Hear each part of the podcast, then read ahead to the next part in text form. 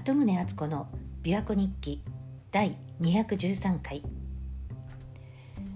先週満開だった桜も週末にはかなり散ってしまいました。急に気温も上がってこのところ夏日になってます。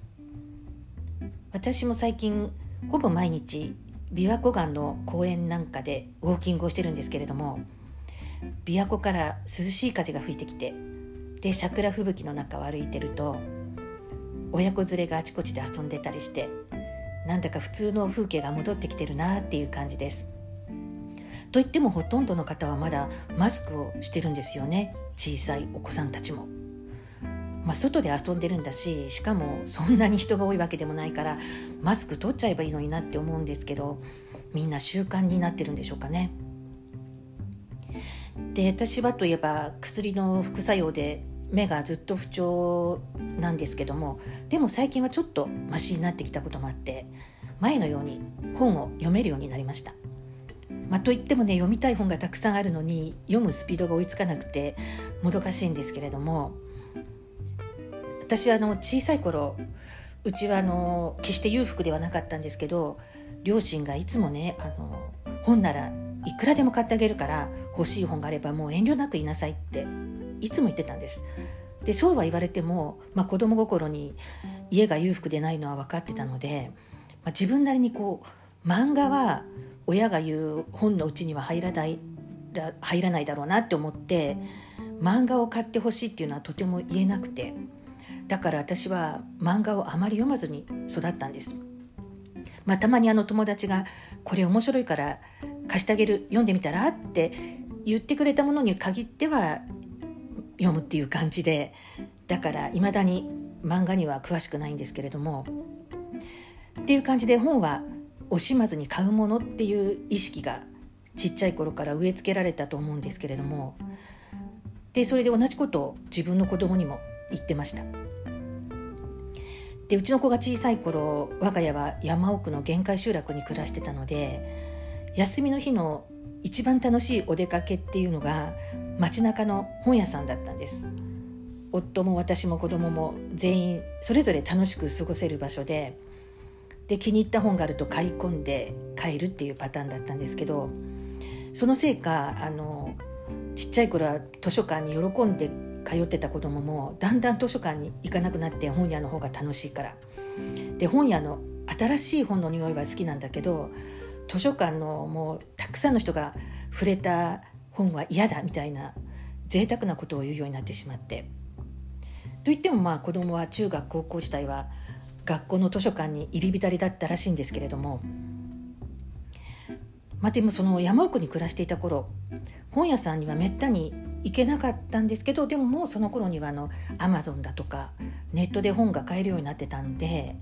まあ、むしろ以前よりも本をたくさん買うようになっていたと思います。私はあのフリーランスで翻訳の仕事をしていたこともあって、まあ、本は仕事のためにも結構必要なものだったのでよく買ってたんですよね。で今も、まあ、昔ほどではないですけど面白そうだなっていう思う本があるともうすぐに買っちゃいます。洋服とか化粧品とかに使うお金よりも本に使うお金の方がずっと多いと思います。それでも本って安いものだなって思うんですよね。本ってその著者の思いとか考えがぎっしり詰まっていてかなりの時間と労力をかけて作られているものなのに、まあ、大抵数千円以下で買えるんですよね一般書は。でその一冊の本を読むのに何時間もまあねある程度結構な時間をかけて楽しむことができるわけですし簡単に持ち運びできるし何度でも読めるしで万一いらなくなった時も古書店に持ち込むと、まあ、わずかかもしれないけどお金が戻ってくるかもしれないでしょそう考えると余暇を費やすアイテムとしてはめちゃくちゃコストパフォーマンスがいいなって思います。というまあ私はそう思うんですけどでも世の中を見渡すと本にお金をかけたがらない人が多いなってちょっと意外で驚くんですよね。本好きの人でもあの図書館で人気の本を予約して忍耐強く待つ人とかあと知り合いとか友達から本を借りるっていう人が意外と多くてびっくりします。いやもちろんあの図書館利用するのも人から本を借りるのもいいことだと思うんですけど多分私だったらものすごく読みたい本が図書館予約でいっぱいだったら自分で買ってすぐに読んじゃうんじゃない読んじゃうんじゃないかなって思うんですよね。でそれがもし好きな作家さんの本だったりしたら自分が本を買うこと買うことでその作家さんの収入も上がるから一石二鳥かなって思ってで私がの最初に翻訳の仕事を始めたのは出版社に転職した時だったんですけれどもで私が所属私の所属がたまたま書籍部だったので私が翻訳した本がその書籍として出版されたわけなんですね。そしたらその時学生時代の友人から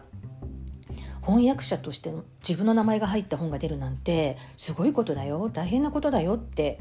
言われてえそう？って思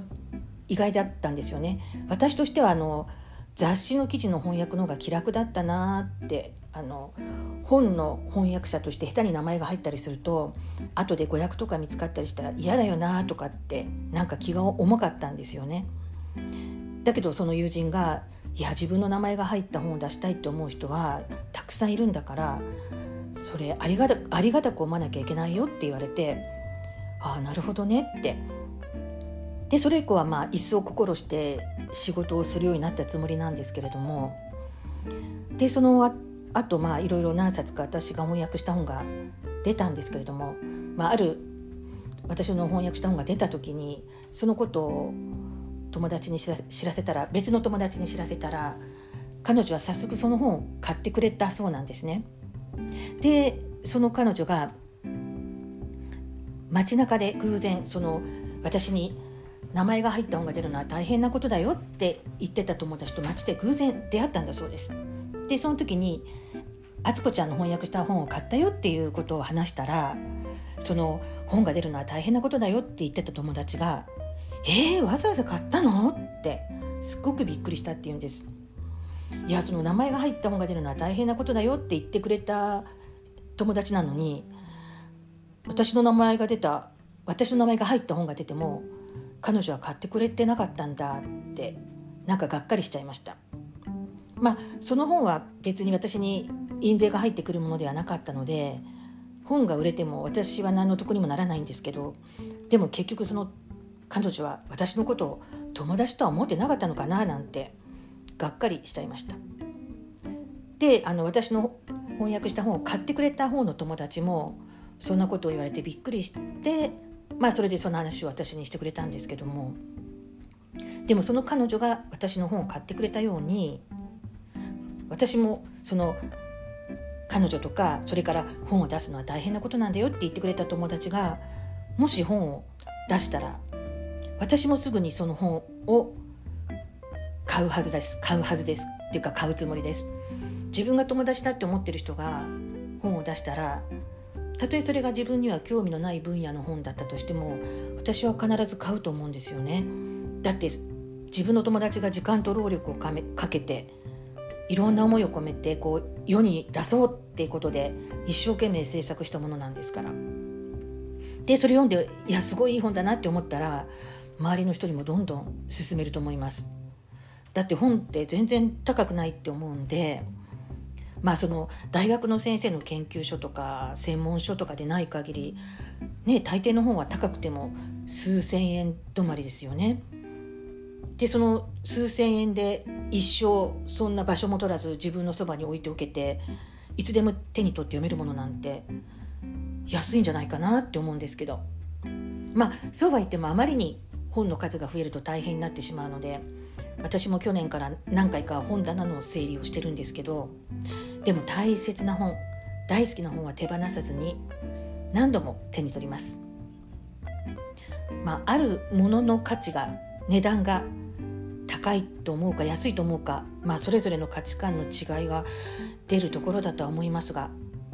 でも本決して高くないって思うんですけどね。鳩宗敦子でした。